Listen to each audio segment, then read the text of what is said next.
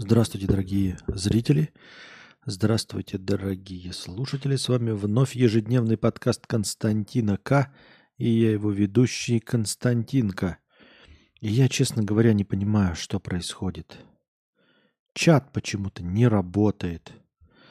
Почему-то ссылка ведет на Ютубе непонятно куда. Нет, ссылка ведет правильно. Почему чат не работает? Я не понимаю. Я просто не понимаю, почему не работает чат. А, Гищак Малагет.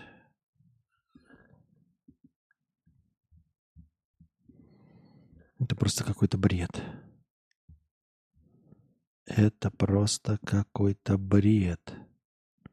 Чат не работает. Не понимаю почему. Или работает. В данный момент чат недоступен, пишет мне. Почему? Я не понимаю. Может быть, поэтому люди и не пишут, потому что в данный момент чат недоступен. И поэтому пустота. Или почему? Я не представляю.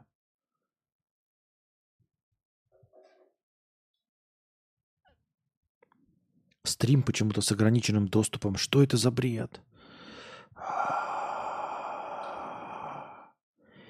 Я не понимаю, что произошло.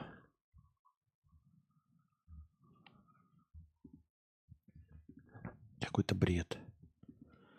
Какой-то бред.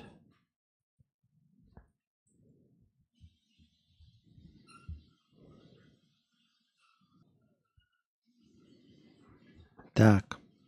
Есть люди или нет людей? Не понимаю. О, чат заработал. Я надеюсь. Так. Так, так, так, так, так, так, так. Ну, пока, благо мы не запустили счетчик. Здравствуйте, здравствуйте, здравствуйте, здравствуйте, дорогие телезрители. С вами вновь ежедневный подкаст Константина К. И я его ведущий Константин К. Межподкастовых донатов у нас не было вообще. Удивительно, что у нас сейчас был стрим э, с просмотрами видосов и э, музыкальных клипов. Э, целый час я просидел в конце стрима э, в молчании, никто донатов не кидал. И после того, как я закончил стрим, кинули три доната. Не понимаю, какой в этом смысл. Я просто, я не улавливаю. Я не знаю, как это работает, когда э, ты сидишь целый час, 56 минут, нет ни одного доната, говоришь, я заканчиваю стрим, потому что нет донатов. И после этого приходят заявки на музыкальные паузы. Мне это непонятно, дорогие друзья. Жорик, 3000 рублей с покрытием комиссии. Простыня, которую ты, возможно, не захочешь читать. В любом случае, хорошего настроения. Да и не я... Почему не захочу? Почему? Чтобы что? Давай прочитаем. Она небольшая простыня. В принципе, мне кажется, мне кажется, она ничего не нарушает. Но опять-таки, мало ли что мне кажется, да? Так. Право на жизнь. Костя, вот какая хрень не дает мне покоя уже лет пять. Почему в современном мире так табуирована тема Роскомнадзора и эвтаназии в частности? Мы тут все не пропагандируем, осуждаем, и я, конечно, тоже осуждаю. И вообще фу такими быть, но с другой стороны, а какого фига? Даже в самые просвещ... самых просвещенных странах, где тебе письку отрежут, если ты вдруг с утра проснулся женщиной, эвтаназию проводят только если ты десяти врачам доказал, что ты очень сильно старый, больной, и каждая секунда для тебя это ад и садомия.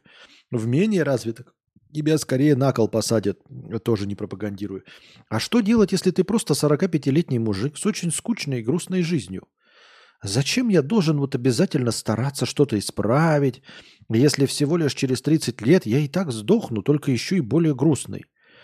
В какой момент мое неотъемлемое право на жизнь превратилось в обязанность жить во что бы то ни стало? Может, конечно, у меня какая-то извращенная логика, но ведь право на добровольную смерть должно быть таким же базовым, как право на жизнь и свободу. Это же вытекает одно из другого, разве нет? Еще раз, в данный момент я э, неплохо живу, отлично живу и не собираюсь это прекращать, но меня бесит, что легального выбора у меня по сути-то и нет. А, ну, во-первых, смотри, тут есть, кроется несколько таких э, философско-фундаментальных противоречий, из-за которых вот это все и происходит. Конечно, мы целиком и полностью осуждаем самоубийство. Самоубийство – это величайший грех, из-за которого, безусловно, любой самоубийца а, попадет, конечно, в ад. Мы осуждаем, никого не призываем и со всех сторон отговариваем. Но смотри, во-первых, почему э, самоубийство является ну, вот таким нарушением и такой табуированной темой? Э, несмотря на то, что там где-то в футураме шутят, в мультиках шутят, но в целом государство целиком и полностью против этого. Почему? Потому что формально убийство себя есть убийство. Понимаешь? И убийство как одна из самых важных, как э, одна, один из самых важных грехов, э, который ставит под сомнение вообще государственность в целом. Когда ты убиваешь человека, ведь государству, большим людям, Цукербергам и президентам и всем остальным насрано на то, что ты кого-то убил. Если ты убил в войне гражданина другой страны, ведь никому не имеет значения. Почему, чем отличается убийство от э, войны? А тем, что на войне ты убиваешь налогоплательщика другой страны. А когда убийство, ты убиваешь налогоплательщика этой страны. Вот именно поэтому убийство – это тяжкий грех, это тяжкое преступление, потому что ты лишаешь государственную машину одного налогоплательщика. Конченая мразь, ты подонок, ты мерзавец. Тебя за это нужно, естественно, посадить. Как это возможно? Исключать налогоплательщиков из экономической системы. Ты просто мерзавец последний. И одновременно самоубийство являясь гражданином любой страны, где бы ты ни производил это телодвижение, ты лишаешь э, э, государства возможности получить с тебя налоги. Спасибо. Можно еще погромче, Анастасия? Так вот, э, ты лишаешь возможности государства получить с тебя налоги. Именно поэтому эвтаназия, когда ты там после 65, когда ты уже пенсионер, и ты можешь только деньги с государства получать, оно тогда, конечно, в принципе не против, чтобы ты сдох, вонючая мразь, э, и не получал свою пенсию, потому что пенсия это же не отложенные деньги, понимаешь, это же это, это молодые платят за тебя, потому что деньги никуда не откладывались изначально, пенсий никаких не было никогда и нигде. Это не какие-то фонды. Нет, пенсии это когда молодые платят за старых, а те деньги, которые ты откладывал, они давным-давно уже просраны и потеряны. Поэтому, когда ты совершаешь самоубийство, ты лишаешь государства еще одного налогоплательщика. Это раз – это самое главное. Точнее, это даже не самое главное. Если бы чисто философски, я бы поставил это на второе место. А знаешь почему? А потому что, когда ты совершаешь убийство, то человек, которого ты пытаешься убить, он зачастую, в большинстве абсолютном случаев, против этого действия. То есть он будет сопротивляться. Он будет делать все, чтобы ты не совершил этот грех. Он будет делать все, чтобы ты не совершил это преступление. А когда ты совершаешь самоубийство, то все зависит только от тебя. Только от тебя. И не зависит от государства. Ты понимаешь, что ты ничего не можешь сделать без государства. Ты не можешь посадить траву, потому что она будет на земле государства. Ты не можешь заняться предпринимательством, если это не одобрит государство. Ты не можешь переместиться за границу, если это не одобрит государство. Ты не можешь жениться, если тебе не одобрит государство и там не подпишет твои бумажки. Ты не можешь развестись, если не одобрит государство. Ты не можешь, э, я не знаю, родить ребенка, если не одобрит государство и тебя в поликлинику не запишет. А самоубийство это я осуждаю со всех сторон, но это акт величайшей свободы. Я осуждаю со всей стороны. Свобода – это для загнимающих геев и экстремистов в Америке. Это, конечно, не для русских настоящих мужиков. Но это акт величайшей вот этой демократической, гниющей западной свободы. Потому что самоубийство а, никак не управляемо государством, понимаешь? Поэтому это величайшее преступление против государства – Когда ты не платишь налоги, государство тебя поймает, возьмет за яйца, как э, Аль Капоне, и посадит. Чем бы ты ни занимался, ты можешь долго и упорно убегать, но рано или поздно, если твоя жизнь будет длиться вечно, то государство тебя поймает, оно тебя нашампурит за налоги, оно заставит тебя отдавать какой-то долг родине, оно заставит тебя подчиняться законам. Но лишить себя жизни – это акт последней свободы. Я не поддерживаю ни в коем случае. Но нужно понимать, ты задал вопрос, почему государство против этого. Я тоже против этого, потому что э, это вообще акт последнего действия. После этого ничего не исправимо. После этого ничего нет. И если ты попадешь в ад, если он существует, то уже ничего нельзя будет исправить. Поэтому до конца живи. Но если мы спрашиваем сами себя, почему государство, потому что вроде бы ты лишаешь государства всего одного налогоплательщика. То есть ты не массовый убийца, как какой-нибудь школьник, да?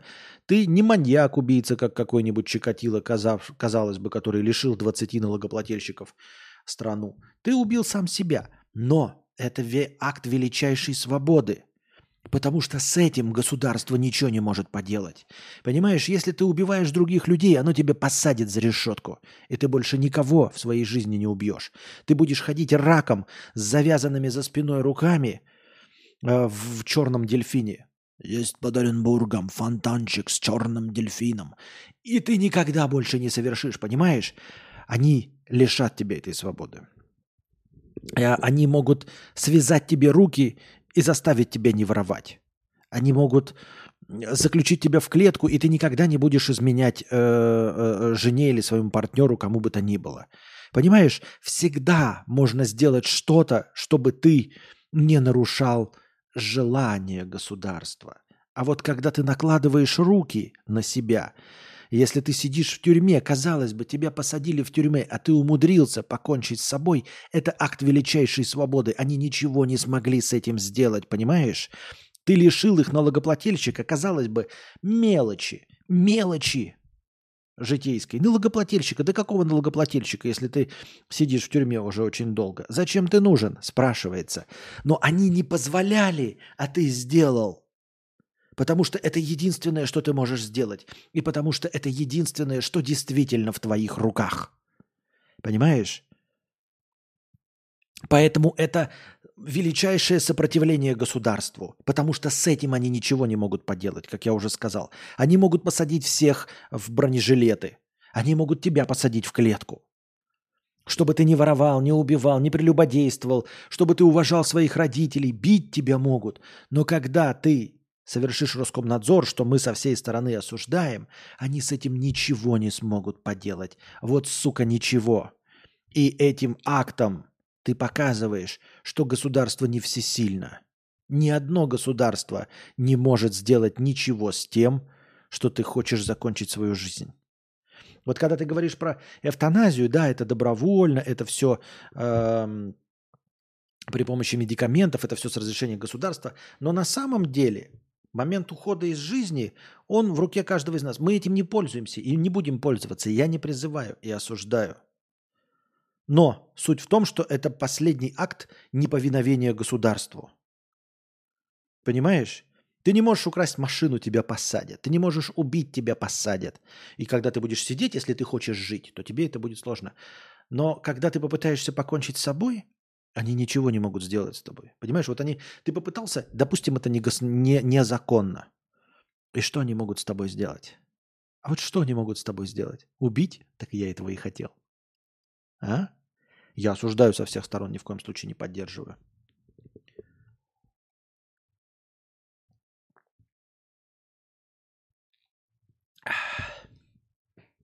Вот поэтому государство против. Потому что даже те люди, которые умудряются это сделать, да, почему? Казалось бы, один-два там типа Роскомнадзорщика. Нужно, чтобы это не стало массовым. Потому что иначе... А кто пойдет на войну? Если все так легко будут кончать с собой, то кто пойдет на войну воевать за толстых старых мужиков? А кто будет платить налоги? Понимаешь? В какой момент ты просто перестанешь э, платить налоги? Ты такой скажешь, блядь, Ой, извините меня, я мат. Опять промелькнул мат. В каждом стриме один стабильный мат. Ну и что? Ты скажешь, ну нет. И, и, и уйдешь. А что вы мне можете сделать? А что вы можете сделать против самоубийства? Я осуждаю, я, я осуждаю по-человечески, просто не осуждаю, а как бы, э, типа, потому что это последнее решение, после которого ничего нет. То есть исправить уже будет ничего нельзя.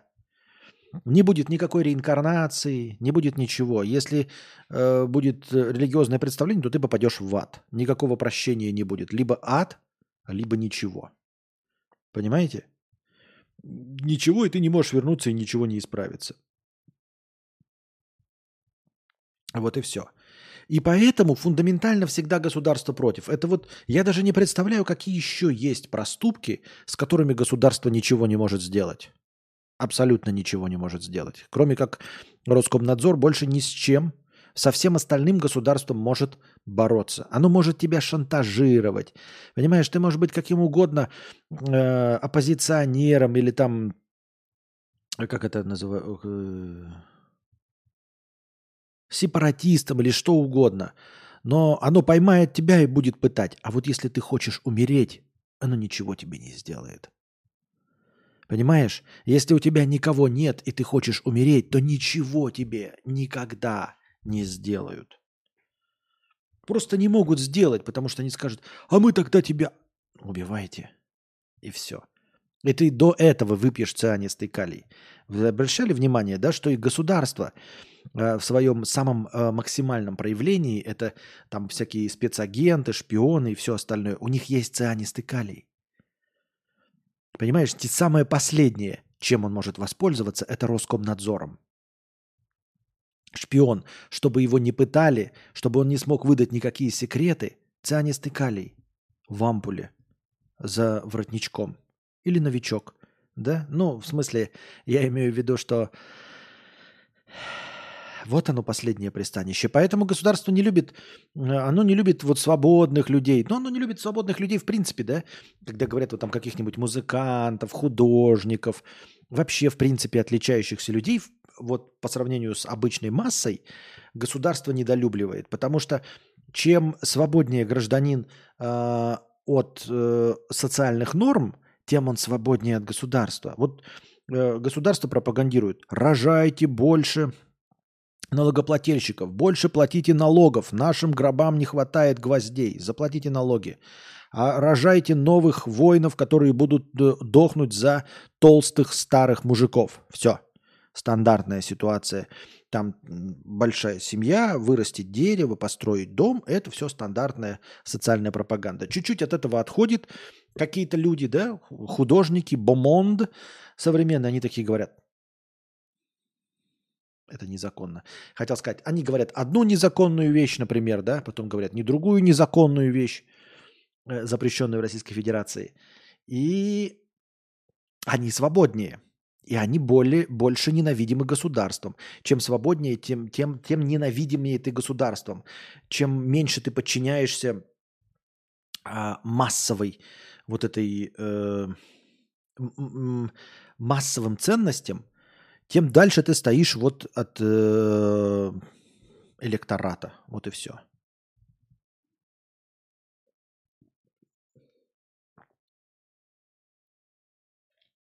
Поэтому Поэтому государство всегда будет против этого всего. Другое дело, что это неосознанно. То есть ты поймаешь какого-нибудь любого старого вот этого толстого черта и спросишь, осознает ли он это. Нет, он не Мариарти, он этого не осознает. Но он в глубине души своими вот всеми фибрами, он не умный, он тупой. Он капец какой тупой. И он не понимает, почему. Но он все равно с этим борется. Понимаете, это как всегда. Это как э, тупой начальник. Вот когда он э, ненавидит вас, или какая-нибудь училка, например, в школе, да, вас недолюбливает, неужели вы думаете, что она э, четкую логическую связь про какую-то прочерчивает между вашими интеллектуальными способностями и ее интеллектуальными способностями, что вы ставите под сомнение ее, что она лишится авторитета, она же этого ничего не понимает, она тупорылая. Поэтому любой плешивый старый э, маразматик Он тоже этого ничего не понимает. Но тем не менее он в глубине своей, знаете, на подсознательном уровне жопой чует, что ты представляешь опасность. Потому что не электорат. Вот и все. И также и училка тоже. Она, вы ей все спросите, даже под полиграф-полиграф что будете спрашивать, она не понимает, почему она ненавидит вот этого чувачка. Почему она этого троечника ненавидит. Она не объяснит никогда. И даже если ты ей опишешь правду, почему она его ненавидит, и э, спросишь, «Э, поэтому, она скажет нет. И полиграф Полиграфович покажет, правда, она, она уверена, что не поэтому, а на самом деле поэтому. Понимаешь, она троечника ненавидит, потому что он плевал на ее закон. Вот это хорошая иллюстрация такая. Обратите внимание, вы с этим, возможно, сталкивались, если вы нонконформисты. Я-то конформист чистой воды. Я прямолинеен, я электорат. Но если вы не такие, вы с этим сталкивались. Почему училка вас ненавидит? Казалось бы, ну вы же не можете пошатнуть ее авторитет. Вы же никогда не можете сесть на ее место, правильно? Вы же не можете ее подсидеть, не можете ее уволить, получать ее зарплату. Ничего из этого вы не можете никогда воплотить, как будучи учеником. Спрашивается, почему она вас ненавидит? Почему она вас недолюбливает? Потому что вы, наруш... вы нарушаете ее гегемонию. Вы нарушаете ее диктатуру своей свободой. Ты получаешь тройку, и она такая, поставила ему два. Вот его родители нашампурят. А ты на следующий день приходишь такой с папироской. Здорово, Марья Ивановна. Ну что, она думает, влетела тебе, Васька, э, за двойку-то, а тебе не влетело, понимаете? И это разрушает ее, не то чтобы авторитет, авторитет ее никуда не девается, она просто его насаждает диктатурой. Авторитет ее никуда не девается, но ты не подчиняешься. Потому что у нее нет инструмента, понимаешь, почему она тебя ненавидит? Потому что ты троечник, а тебе все равно. Есть либо ситуация, когда э, тебя лупят родители, а тебе все равно, то есть ты сильнее наказания, и поэтому тебе пофиг, и ты получаешь тройки и двойки. А есть ситуация, ну если я правильно себе понимаю, с Алексеем, э, Алексеем Шевцовым, да, э, когда его родители не ругали никогда и не заставляли учиться. То есть он получает тройки и двойки, приходит обратно, и училка такая, вот эти два поставила, получил люлей, а я не получил люлей. Понимаешь? И я не буду дальше твой предмет учить. Срал я на тебя с высокой колокольни. Ты никто, и звать тебя никак. Марфуша Дрючевна, мне насрать. Понимаешь? Ты мне поставишь два, и два в четверти, и на второй год, а мне дома ничего не будет. Я приду и буду с батей играть э, в фифу, потому что батя у меня такой же. Понимаешь? И вот сейчас, когда я это говорю, все вокруг это слышат, весь класс. И вот это ставит под сомнение тебя как человека, главное, а главное ставит под сомнение твою систему ценностей. Потому что они все сидят и ссут, и думают, ой-ой-ой, нас нашампурят родители, а потом видят, а Васька не нашампурили, он не умер, он не сдал экзамен, он остался на второй год и не умер. С ним ничего не произошло. Он остался на второй год, и ничего не произошло. Более того, его отец, который его поддерживает и хлопает в ладоши, он оставался на второй год. А теперь я смотрю, у Васька есть приставка, есть Apple Watch, есть айфоны, и все остальные такие, а что так можно было? Понимаете? И также если докручивать всю эту ситуацию до абсурда, мы проецируем все до государственного уровня, почему не любят художников и всех остальных, ну не художников и всех, а вот такой бомонд, который, а, если человек может ходить в позорной одежде, для начала, вот человек ходит в обычной одежде, потом человек ходит в какой-то позорной одежде с какими-то там цветными косичками, он уже не подчиняется, понимаете? То есть он еще ничего не сделал незаконного, но вы видите, вот идет, и ему плевать на то, что бабка говорит, что он петух. Бабка говорит, что она шлендра, а ей плевать. Вы понимаете? Мы не можем им насадить через телевизор, заставить их делать то, что мы хотим. Потому что идет человек с цветными волосами, бабка ему кричит, ты шлюха, ты петух, а ему все равно. Вот это вот это подшатывает государство, вот это его базу расшатывает полностью, понимаете?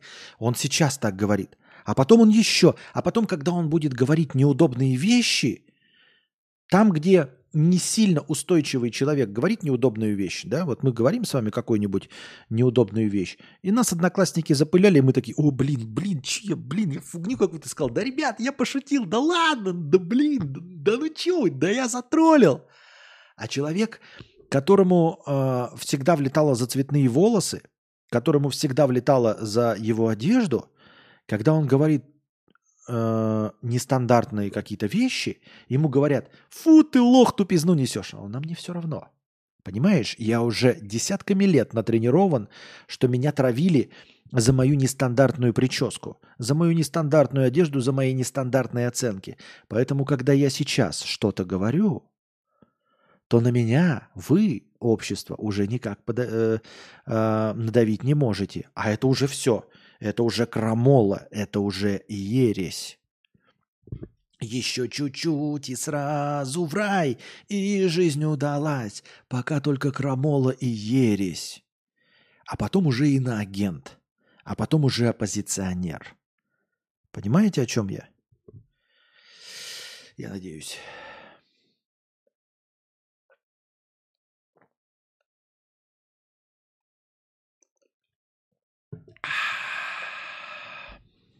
Вот такие дела. И это все явление одного порядка. Я не, не одобряю ни в коем случае, осуждаю. Я сам раб системы, безусловно. Тем не менее, вдруг вы не рабы. Вдруг вы те самые троечники, которые заработают миллионы долларов. Я как старый ботан. Я сам ничего не могу. Я конформист. Я не могу вырваться за пределы этой клетки. Но я могу показать вам дорогу. Как настоящий хороший учитель, я могу показать вам возможность, что из этой клетки есть выход. Я не говорю про Роскомнадзор, я говорю вообще про нонконформизм. Нонконформизм – это все часть свободы. Часть свободы от мнения общества – когда вы что-то делаете неправильно, попытайтесь справиться с тем, как ваши родственники, ваши друзья, ваши знакомые на вас осуждающе реагируют. Если это не противоречит уголовному кодексу, по типу прически, там, я не знаю, музыкальных вкусов, взглядов, если вас за это не преследует в самом начале вашего пути, не надо идти на попятную – не надо подчиняться обществу. Понимаете, будьте свободны от него. Иначе вы останетесь такими, как мы, такими, как я. Потому что не сможете ему противостоять. Да, в этой борьбе с обществом можно и умереть. Закиданным камнями. Можно. Можно. А еще можно жить в страхе. Можно жить в страхе, что где-то впереди тебя ждет ад – что где-то впереди тебя ждет осуждение. И вполне возможно, что у вас грехи-то небольшие, и никакого осуждения, и никакого ада вас за это не ждет, даже если вы придерживаетесь какой-то, какого-то религиозного догмата. А если это не описано, если этого нет в Уголовном кодексе, ребята, плюйте в лицо всем, кто вас осуждает – если нет этого в Уголовном кодексе, если этого нет в условном священном писании той религии, которой вы придерживаетесь, или если вы вдруг атеист, то не надо этого слушать. Не написано, идите, это первый шаг. А дальше вы уже будете сами смотреть. Я сам не такой. Я сам наполнен страхами. Вот. Я бы хотел всего этого не бояться. Но, к сожалению, боюсь. Всего. Многого. Не то чтобы всего, но многого. Многого. Я конформист по большей части. На 86%. Я так думаю. К сожалению. К моему. Это же, кстати, и, наверное, свобода, она рождает и свободу от рамок даже для самоутверждения. Я не говорю вам, что нужно нарушать закон или еще что-то. Это э, свобода сделать что-то новое.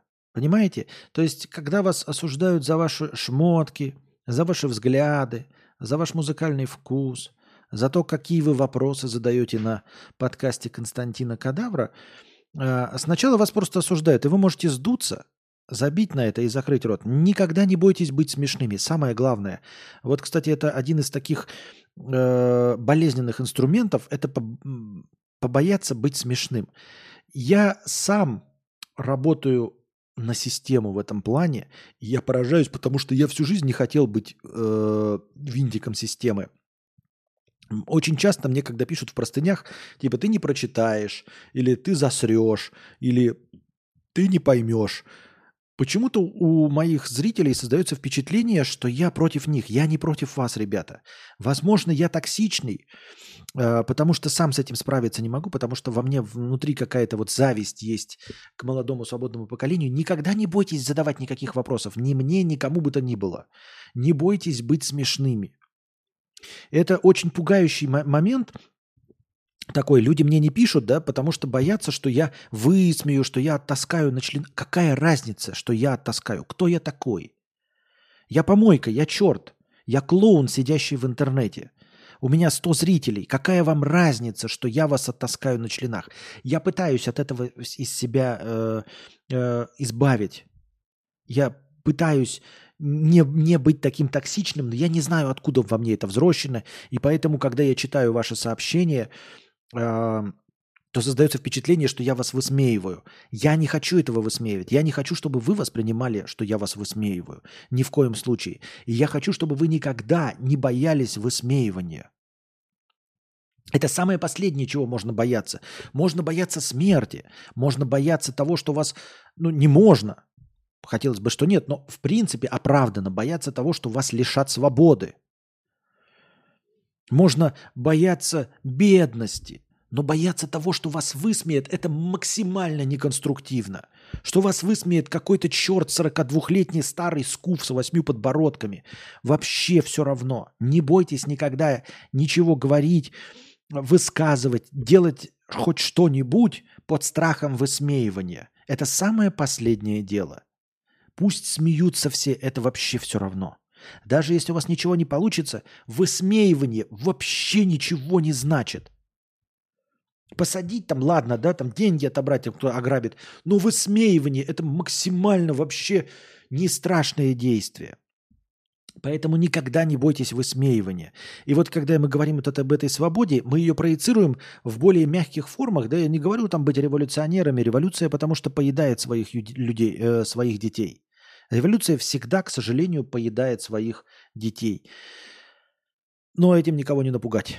Революционеров этим не напугать. Но тем не менее,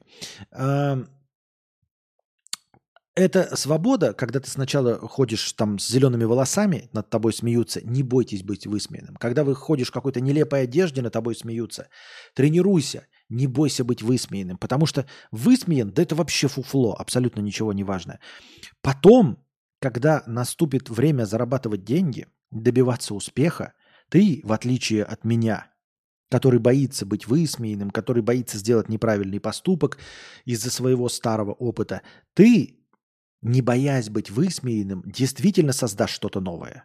Ты возьмешь и сделаешь что-то, не боясь быть высмеянным, не боясь поступить неправильно. Потому что я все время оглядываюсь, а что на мне скажут подписчики? А не будет ли это смешным выглядеть в свои 42 года? Что, если я буду заниматься танцами? Да кому какое дело? Но, тем не менее, вы не должны идти по моему пути. Вы не должны идти не по пути никакого другого человека. Вы должны прокладывать свой путь и не бояться быть высмеянными. Пускай все смеются. Может быть, не удастся. Может, ну, бывает неудача. Но это не должно вас останавливать. Вы должны заново пробовать, несмотря ни на что. Последнее, на что вы, должно, вы, на что вы должны ориентироваться, это на мнение э, общественности. Это полная фигня. Общественность, она состоит из 95% электората, которые ничего не зарабатывают. Вот что такое общественность. Общественность – это те, на ком вы будете зарабатывать свой успех, на те, на ком вы будете зарабатывать свои деньги. Поэтому эту общественность нужно в достаточной мере, мере вертеть на болту. И их смех, и их недоверие, и все, что они вам говорят правильно, неправильно, и все их инструкции нужно в определенной мере вертеть на болту. Я так думаю, мне так кажется. На меня действует пиво, поэтому небольшая pissing пауза. Становитесь спонсорами на Бусти, дорогие друзья. Благодаря спонсорам на Бусти у нас в начале каждого стрима есть тысячи очков хорошего настроения. Если когда-нибудь спонсоров станет в два раза больше, то очков хорошего настроения будет полторы тысячи, а может быть и еще больше. Донатьте на хорошее настроение через Donation Alerts. Если по какой-то причине ваша карта не принимается Donation Alerts, вы можете задонатить через Бусти. Потому что Бусти это не только постоянное спонсорство. На Бусти можно одноразово донатить. И также в подписи к донату вы можете задать свой вопрос, как и на Donation Alerts. Также вы можете донатить в криптовалюте USDT TRC20 которые принимаются по выгодному курсу. Один задоначенный вами USDT превращается в 130 очков хорошего настроения. Также по этому же выгодному курсу принимаются евро через Telegram. Один задоначенный вами евро превращается также в 130 очков хорошего настроения. Вы можете донатить напрямую на карту Каспи в тенге. 4 к 1. 400 тенге, например, превращаются в 100 очков хорошего настроения. Ссылки на все способы доната находятся в описании. Самая главная ссылка на Donation Alerts выделена отдельно, а все остальные скрыты под одной общей ссылкой на Link 3, где вы найдете не только все способы задонатить, но а также все способы получать мой контент. Ссылки на подкасты, ссылки на мои каналы, ссылки на телеграм-бота с оповещениями, ссылка на телеграм-канал с аудиозаписями подкаста. Напоминаю, что донатить можно не только в прямом эфире, но и в любое другое время, в так называемое межподкасте. Все ваши донаты обязательно будут учтены в хорошем настроении, а ваши вопросы будут обязательно озвучены. Если вы хотите задать большой вопрос, поделиться какой-нибудь историей или просто что-нибудь рассказать, и вам не хватает 300 стандартных символов Donation Alerts, вы можете написать так называемую простыню текста. Простыня текста стоит от 300 рублей и до 2000 символов. Можно больше, но лучше не надо. Если пишете больше, не стесняйтесь докидывать доната. А, чтобы отправить простыню текста, нужно перейти на сайт telegra.ph.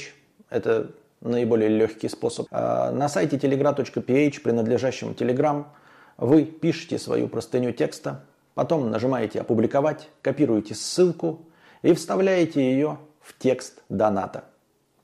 И с донатом от 300 рублей отправляете. И спасибо всем огромное за поддержку в виде донатов. Вы очень помогаете. Без вас этого всего бы не было.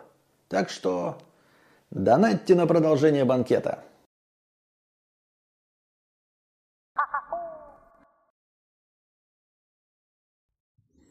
Ладно, поехали дальше. так. Китовничество 150 рублей. И все. Спасибо. Уже ложусь спать, поэтому эфира не дождусь. Но всем бодрствующим удачного стрима. В смысле эфира не дождешься? Эфир уже на двух стрим-площадках идет.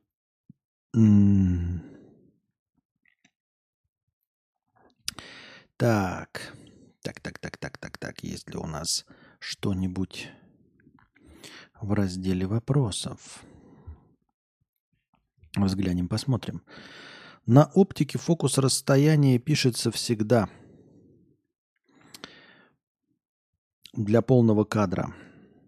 А на оптике фокус расстояния всегда пишется для полного кадра, даже если оптика для кропа, а мне ручками пересчитывать. И еще понял, что фиксы светлые – а условный ZEISS 18135 будет FH4. Это очень плохо.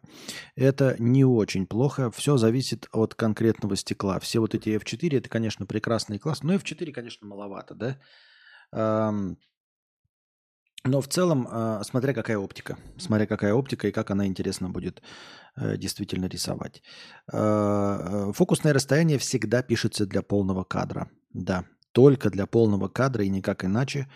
Даже речь идет не просто про кропы там APS-C, может быть, там ты мог надеяться, что там по-другому написано, но даже 4 третьих, микро 4 третьих, когда в два раза меньше, там вообще легко пересчитывается, потому что э, кадр именно конкретно ровно в два раза меньше.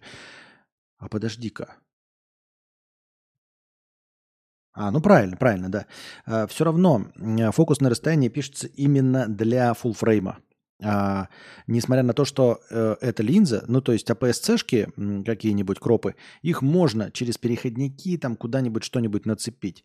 Микро 4 третьих ты никогда не нацепишь на полный кадр ни при каком раскладе, даже переходников, если мне память не изменяет, нет. Тем не менее, фокусное расстояние всегда пишется для эквивалента полного кадра 36 на 24 миллиметра. То есть Например, э, что выглядит совершенно необычным, но в, пере, в переводе э, превращается в что-то удобоваримое. А, та самая камера, на которую я снимаю, она микро 4 третьих, вот гашек, на который я снимал заставку, вот эту вставку. А, она микро 4 третьих. У нее кадр ровно в два раза меньше. И при этом а, линза, самая распространенная, 42,5 миллиметра. То есть мы понимаем с вами, что 42,5 мм, что это за фокусное расстояние? Почему 42,5? Почему не 43? Почему не 42? Почему 42,5? Но когда мы вдруг осознанно вспоминаем, что микро 4 третьих ровно в два раза меньше фуллфрейма, то 42,5 умноженное на 2 превращается ровно в 85 мм в самый ходовой портретник – Понимаешь, о чем я? То есть на линзе написано 42,5. И ты думаешь, что это за фокусное расстояние? Почему 42,5? Почему неровное? Вообще ни разу в жизни не видел неровных фокусных расстояний. А оказывается, умножив на 2, это получается ровный, классический, стандартный 85 мм для портретника. 12 мм, казалось бы, э, широкоугольник такой чуть ли не рыбий глаз – превращается в всего лишь 24 э, миллиметра. Стандартный минимум для широкоугольных э, на полном кадре. Поэтому да, всегда на линзах пишется эквивалент э, стандартных, эм, э, стандартного полного кадра. Для чего это делается? Э, ну, потому что, во-первых, почему полный кадр? Что это за 26 на, 30, на 20, э, 36 на 24 миллиметра? Нафиг это кому нужно? По сути это, да? Ну, любой возможный, выбери там квадрат, что угодно. Нет. Э, суть в том, что вот выбран полный кадр, вот этот 135-миллиметровая пленка, и все, в качестве стандарта. Потому что это самый распространенный, и потому что ты знаешь, ну, условно, если ты фотограф, то ты знаешь, что нацепив вот эту линзу, с вот этого расстояния вот это здание влезет. Вот стоишь ты возле британского парламента, условно например, э, и знаешь, что сзади уже Темза, и упадешь в воду. И ты знаешь, что вот какой-нибудь там Картье Бresson со своей лейкой на 24 миллиметра снял, и полностью вот это здание парламента влезло. И для того, чтобы ориентироваться, вот ты едешь в Лондон вообще из другой точки земного шара, и ты знаешь, что если у тебя эквивалент 24 миллиметров на полный кадр, что ты встанешь на краю, э, вот чуть-чуть один шаг не упав в Темзу, и тебя обязательно влезет э, в твой кадр э, э, этот э, дом правительства, ну или как там, парламент. Понимаешь, о чем я? То есть э, ты едешь с микро 4 третьим, микро 4 третьих, и тебе вот кровь из зубов нужно сделать фотку, чтобы парламент влез. А ты там никогда в жизни своей не был. Но ты знаешь, что есть классическая фотография какого-то фотохудожника на 24 миллиметра. И ты знаешь, что с 12-миллиметровым фокусным расстоянием на микро 4 третьих ты заедешь, встанешь, и у тебя ровно все влезет. Потому что будет соотношение ровно то же самое.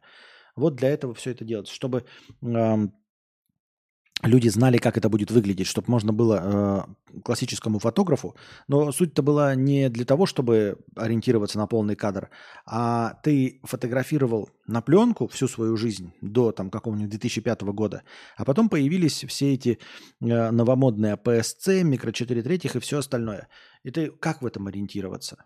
Не понимаешь. И тебе сразу, чтобы для дурачка, тебе пишут вот эквивалент фокусного расстояния, ты его помножаешь на, ну, вот это, на этот коэффициент и получаешь стандартные значения, самые удобоваримые.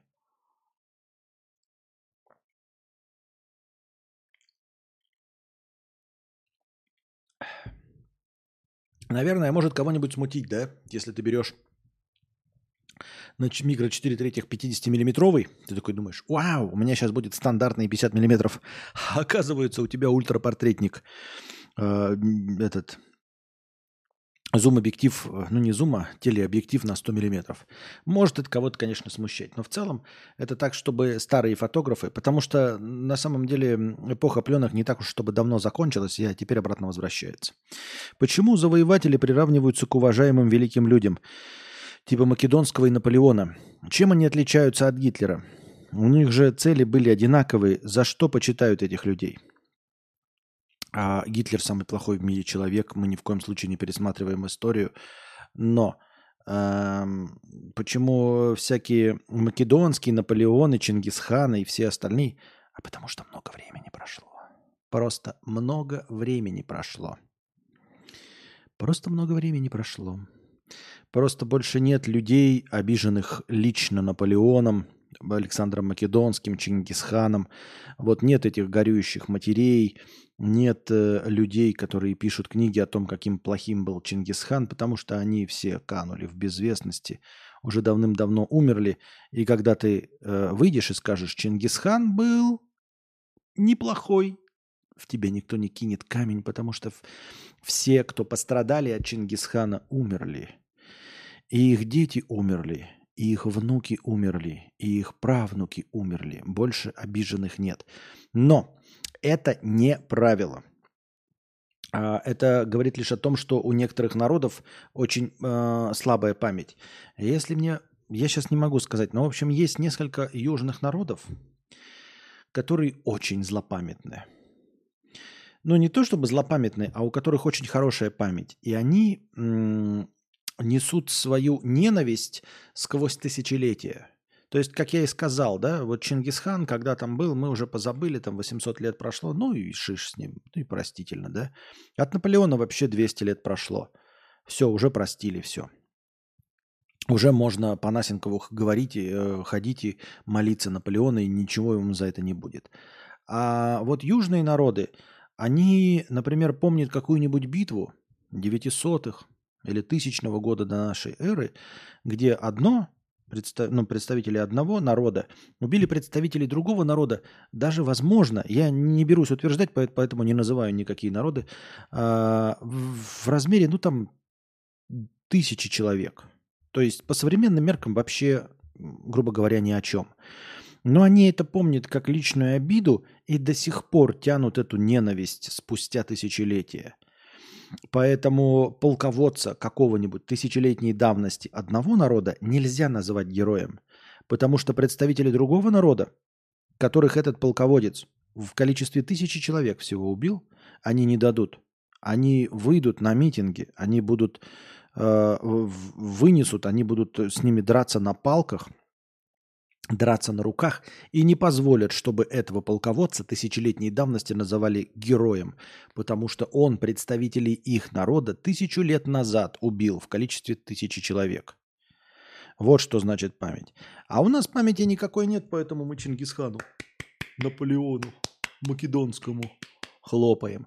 У них так не получится. У них там в Южном народе ты попробуй какого-нибудь назвать старого героя. Обязательно найдутся те, кто является потомками и помнит, то есть через поколение помнит и знают, что вот этот вот какой-нибудь там Фазир Мухтар был врагом личным, э, Э, кровное месть. Они никогда не позволят поставить ему памятник. А если кто-нибудь поставит, они ночью приедут, сломают и лица всем разобьют, кто поставил этот памятник. Что-то вроде того.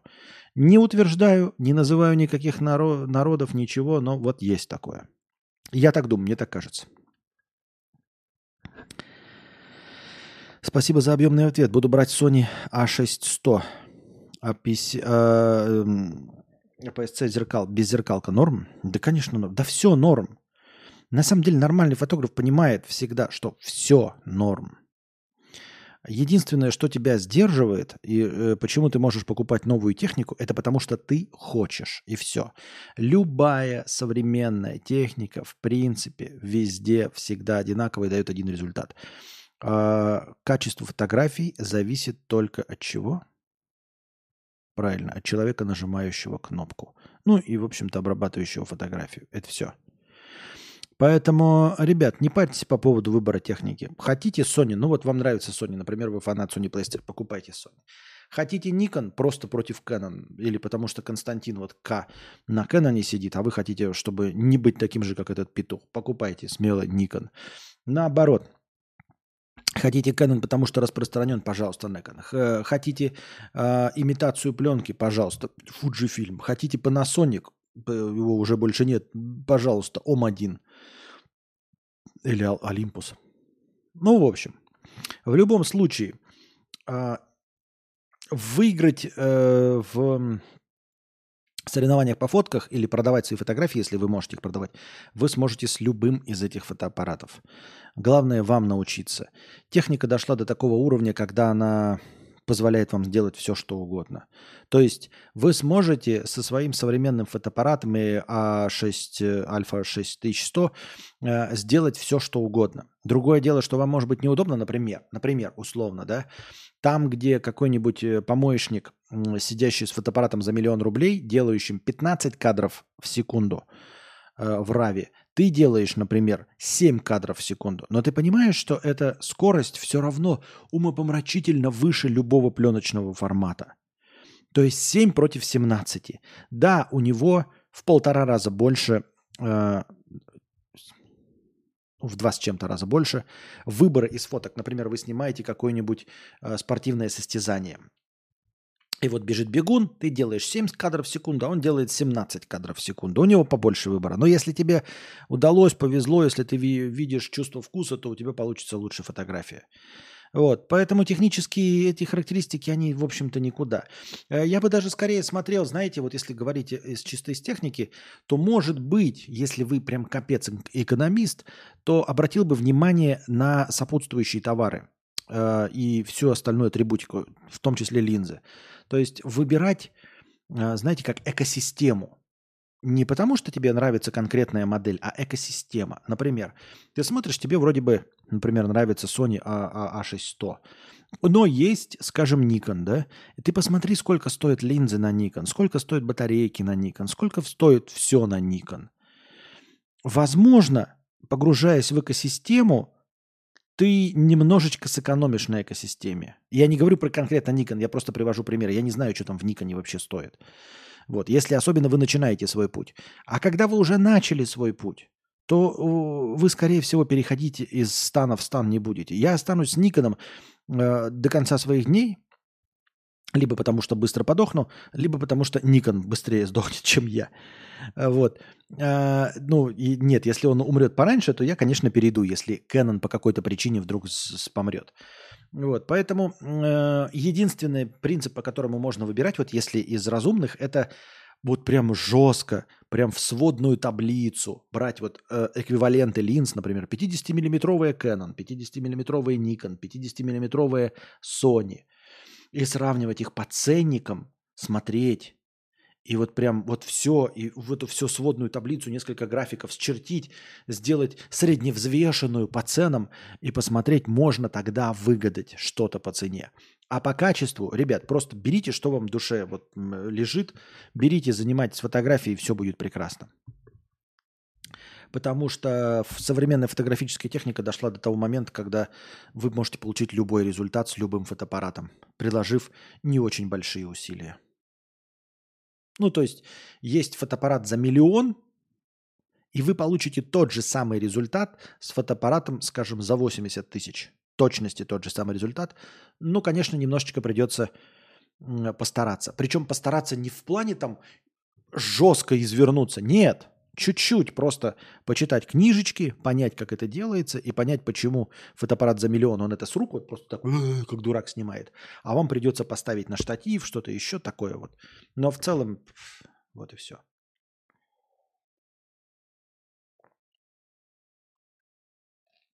А если хочешь Мерседеса, покупаешь Ладу. Это ход гения.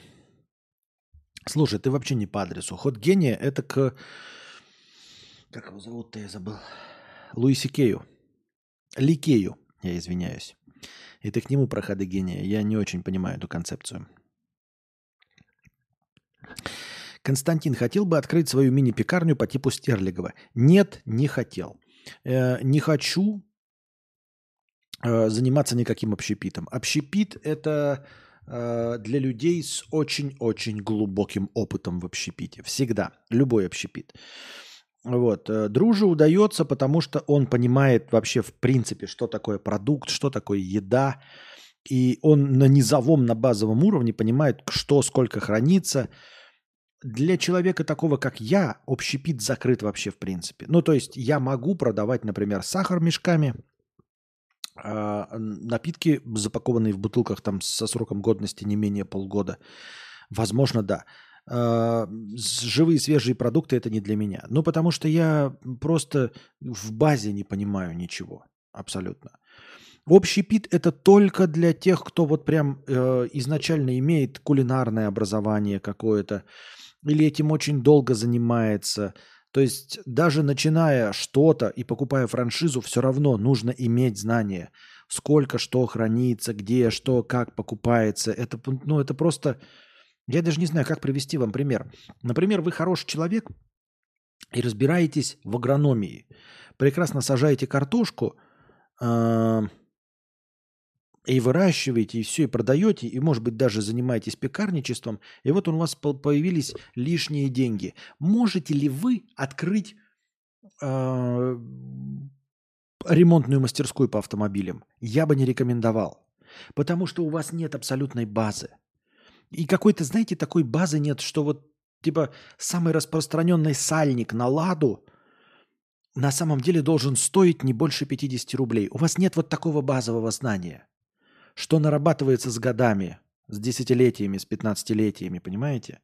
То есть вы можете купить это мастер, и вам мастера будут накалывать. Вы все время будете уходить в минус и не понимать почему. Вроде бы все правильно делаете с экономических предпосылок, а Почему не получается? А потому что вот где-то все время какие-то мелочи проскальзывают. Что сальник не может стоить дороже 50 рублей, например.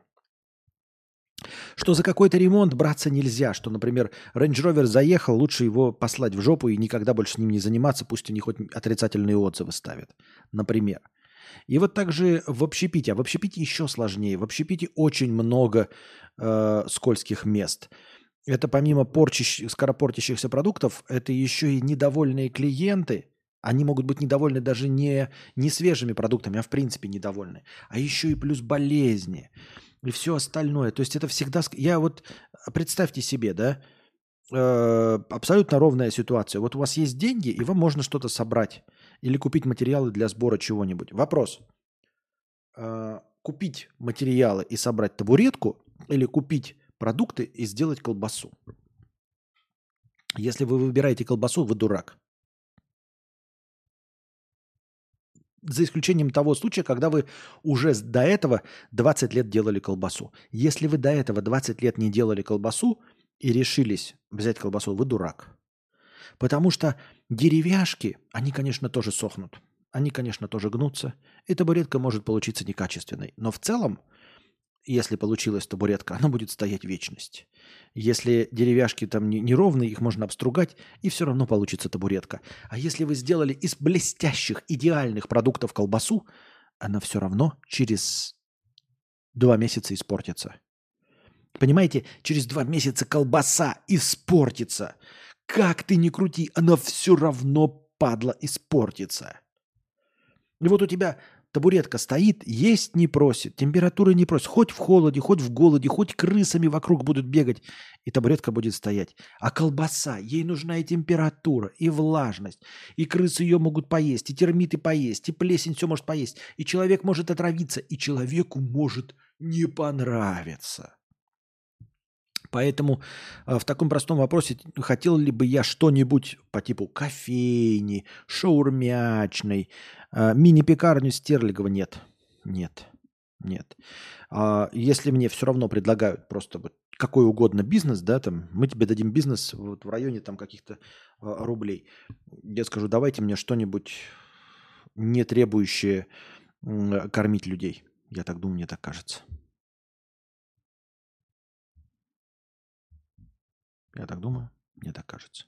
Сколько у нас людей-то в стриме? Я ответил на все вопросы. А что у нас за тухляк-то? Ну, 130 человек. А где донаты? Где у нас тут ставку-то какую-нибудь ставить можно?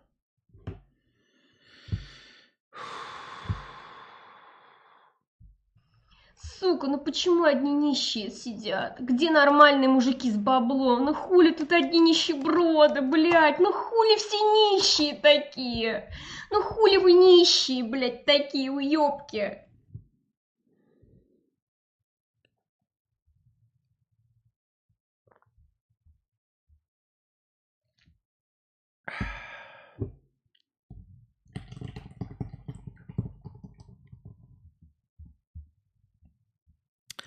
Так, где у нас тут?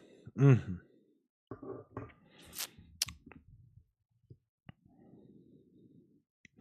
Немецкая компания несколько месяцев искала айтишницу, но она в первый же рабочий день ушла в декрет. Девушку нашли в Румынии, перевезли в Германию вместе с семьей, нашли квартиру и выдали аванс за три месяца. Впервые придя на работу, она объявила, что беременна и ушла в декрет на полтора года. Одним словом, румын. Ну а что вы хотели? В Румынии нашли. Ну, серьезно. Нет, мы ни в коем случае не расисты, ничего. Но вы в Румынии нашли. По-любому же продешевили, правильно? Нашли бы где-нибудь в Немеции. Но вы же в Румынии нашли. Хотели э, сэкономить. А мат во вставке не считается за мат? Не, не считается. Ну что, мне еще все мои вставки пересматривать, что ли? Рим возмущен условиями содержания в венгерской тюрьме гражданки Италии. Опять этой новости знаменитые из Италии. Сколько можно? Почти год итальянка Илария Салис находится в венгерской тюрьме. Женщину обвиняют в нападении на неонацистов. Женщина напала на неонацистов. В Венгрии итальянка напала на неонацистов. Я напоминаю, что фашизм изобретен итальянцами. Итали... Давайте вот просто сейчас где-нибудь э, в аду, и это шутка юмора, в аду где-нибудь э, Муссолини варится в котле, такой, ну все, я привык к этой кипящей лаве, я привык э, к этому э, ледовому буру в жопе, все у меня нормально. И ему рассказывает 2024 год. Итальянка в Венгрии сидит в тюрьме за то, что выступала против нацистов. И он такой... «Ну Что я вам сделал такого? Ну, я уже 70 лет в этом котле варюсь. Ну, можно просто вариться в котле. Нормально же общались пацаны, ну зачем? Итальянка Илария Салис находится в венгерской тюрьме. Женщину обвиняют в нападении на неонацистов. На суд Салис доставили в наручниках на запястьях и лодыжках с, и, и с, целью на, с цепью на талии. Офигеть.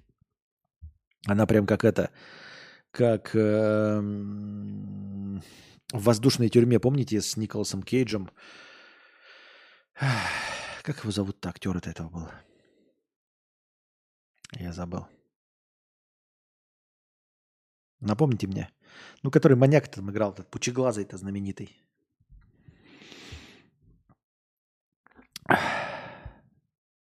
Рим выразил протест Будапешту в связи с условиями содержания в тюрьме строгого режима итальянской гражданки. 39-летняя школьная учительница и активистка-антифашист находится в пенитенциарном учреждении в Венгрии вот уже почти год. На судебные заседания женщину доставили в наручниках на запястьях и лодыжках. На ее талии была цепь, которую держал охранник.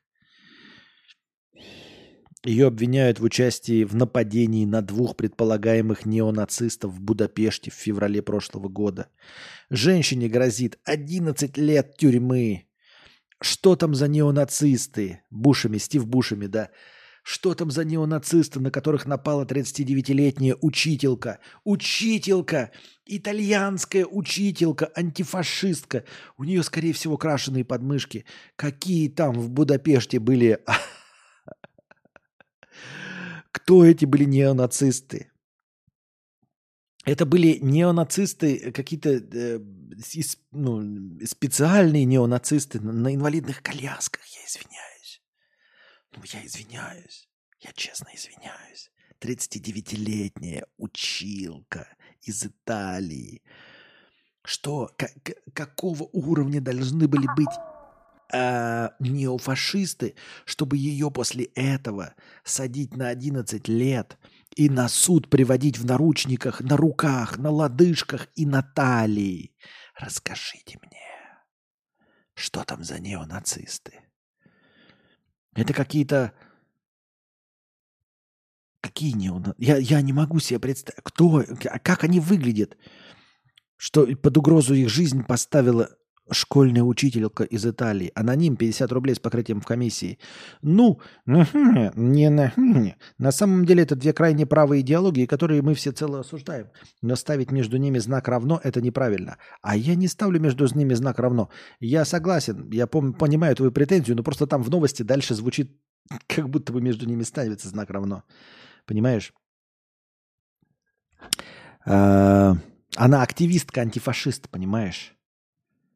Она активистка не, не анти-неонацист, она активистка-антифашист. А что-то, как, как, какую-то претензию она имела к неонацистам. И ее за это в Будапеште. Да училка по физре. Так, где она? Так, где у нас? Нет, не написано, почему училка. Ну, судя по видео, не по физре, я извиняюсь. Судя по видео, это училка или по литературе, или по истории. Там просто, ну, стандартная итальянка, никаких там изысканных э, физических возможностей нет. Надо другой вопрос задавать. Как выглядит эта учителька, если она так опасна, что надо столько цепей, и что она ушатала этих... Она абсолютно обычно выглядит. Просто кудрявая 39-летняя рыжуха, все. Никаких там Ничего, нет, это не... Как я хотел вот, вот хотел покозырять именами UFC а, борцух, но ни одной из них, к сожалению, не знаю. Как это было из сериала еще? А, блин, блинский, сейчас скажу, скажу, скажу.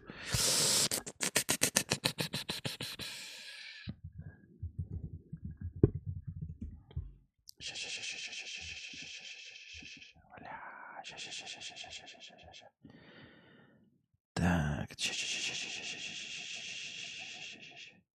Ну где вот, вот почему нет э, человека в именах, который играл всего лишь в седьмом сезоне два, два эпизода? Ну как так можно, а? Неприятненько. Ну самое, самое распространенное, это как ее звали? Ну короче, нет, это не борцуха.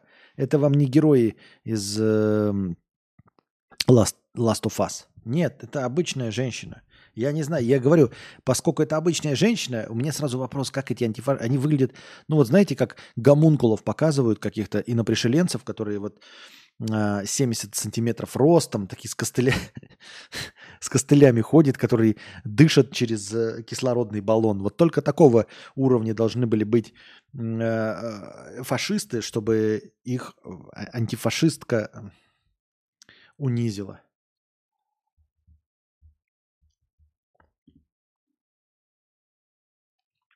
В Венгрии. Валуев. Нет, если бы Валуев, ага. Я говорю, она даже слабее выглядит, чем герои э, игры Last of Us.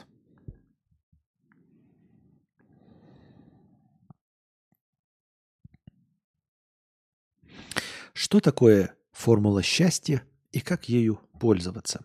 Я бы не стал это читать, потому что это статья на Дзене, но поскольку у нас есть чуть-чуть настроения, точнее нет, Я даю вам возможность накинуть, поэтому дочитаем. Она наверняка в них пластиковым стаканчиком кинула. А может быть еще, еще что хуже.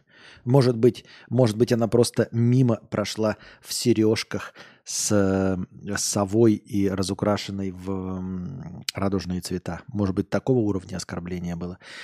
Счастье – это состояние, когда вы довольны своей жизнью, когда вам хорошо. И все идет так, как надо. Реальность минус ожидание равно счастье. То есть реальность минус ожидание дает отличное счастливое настроение.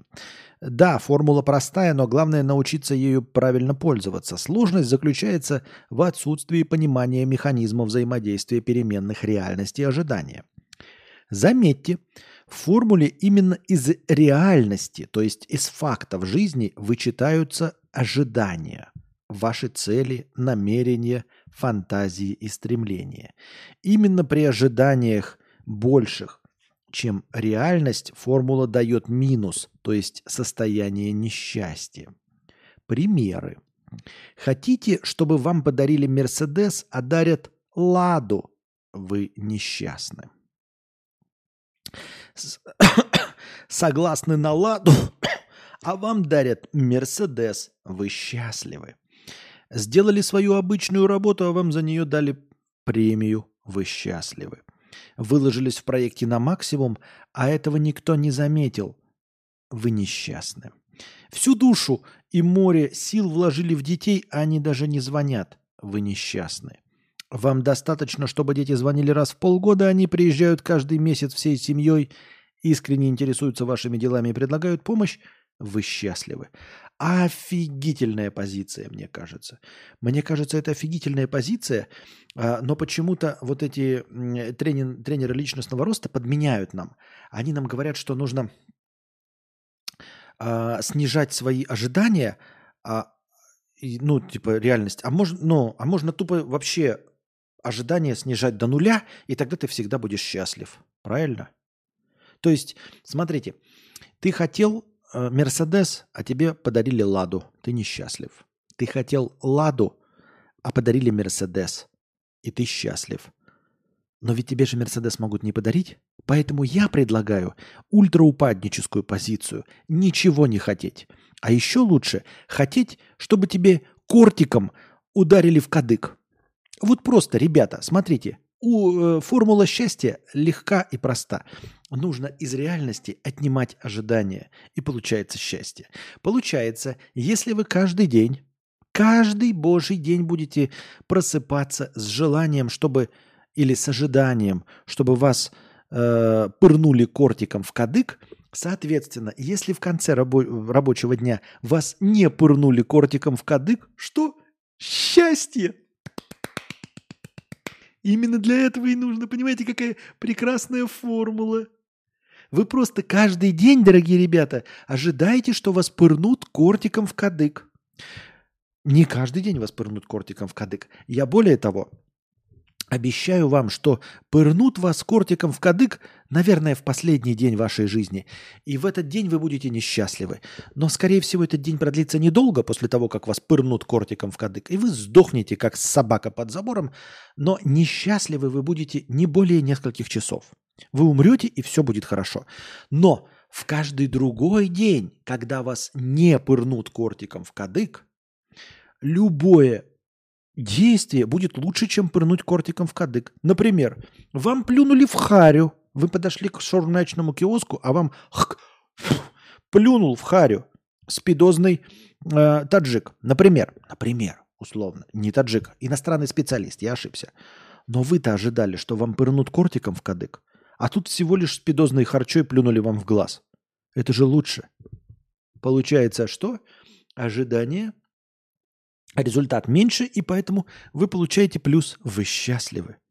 Вы идете по улице, и вас пьяный сын прокурора сбивает, ломает вам ногу, ломает вам шею. Вы лежите полумертвый, в больнице, но вы-то ожидали, что вам ткнут кортиком в кадык, и вы сдохнете в этот же день, а вы не сдохли в этот же день. Соответственно, результат получился меньше. Получается, что вы счастливы, дорогие друзья. Обожаю статьи на Дзене. Это самое лучшее, что может с людьми твориться. Реальность минус ожидание равно счастье. Поэтому, ребята, ожидайте максимально отрицательный результат. И все будет хорошо все будет хорошо. Видите, вы всегда будете счастливы, я так думаю, мне так кажется. На этой позитивной ноте, дорогие, с этим позитивным настроем мы заканчиваем с вами второй на сегодня подкаст. Первый длился три часа, но вы на него не пришли. Приходите завтра, приносите ваши добровольные пожертвования, донатьте в межподкасте, чтобы завтрашний подкаст длился дольше. А пока держитесь там. Вам всего доброго, хорошего настроения и здоровья. С вами был Константин К. Пока.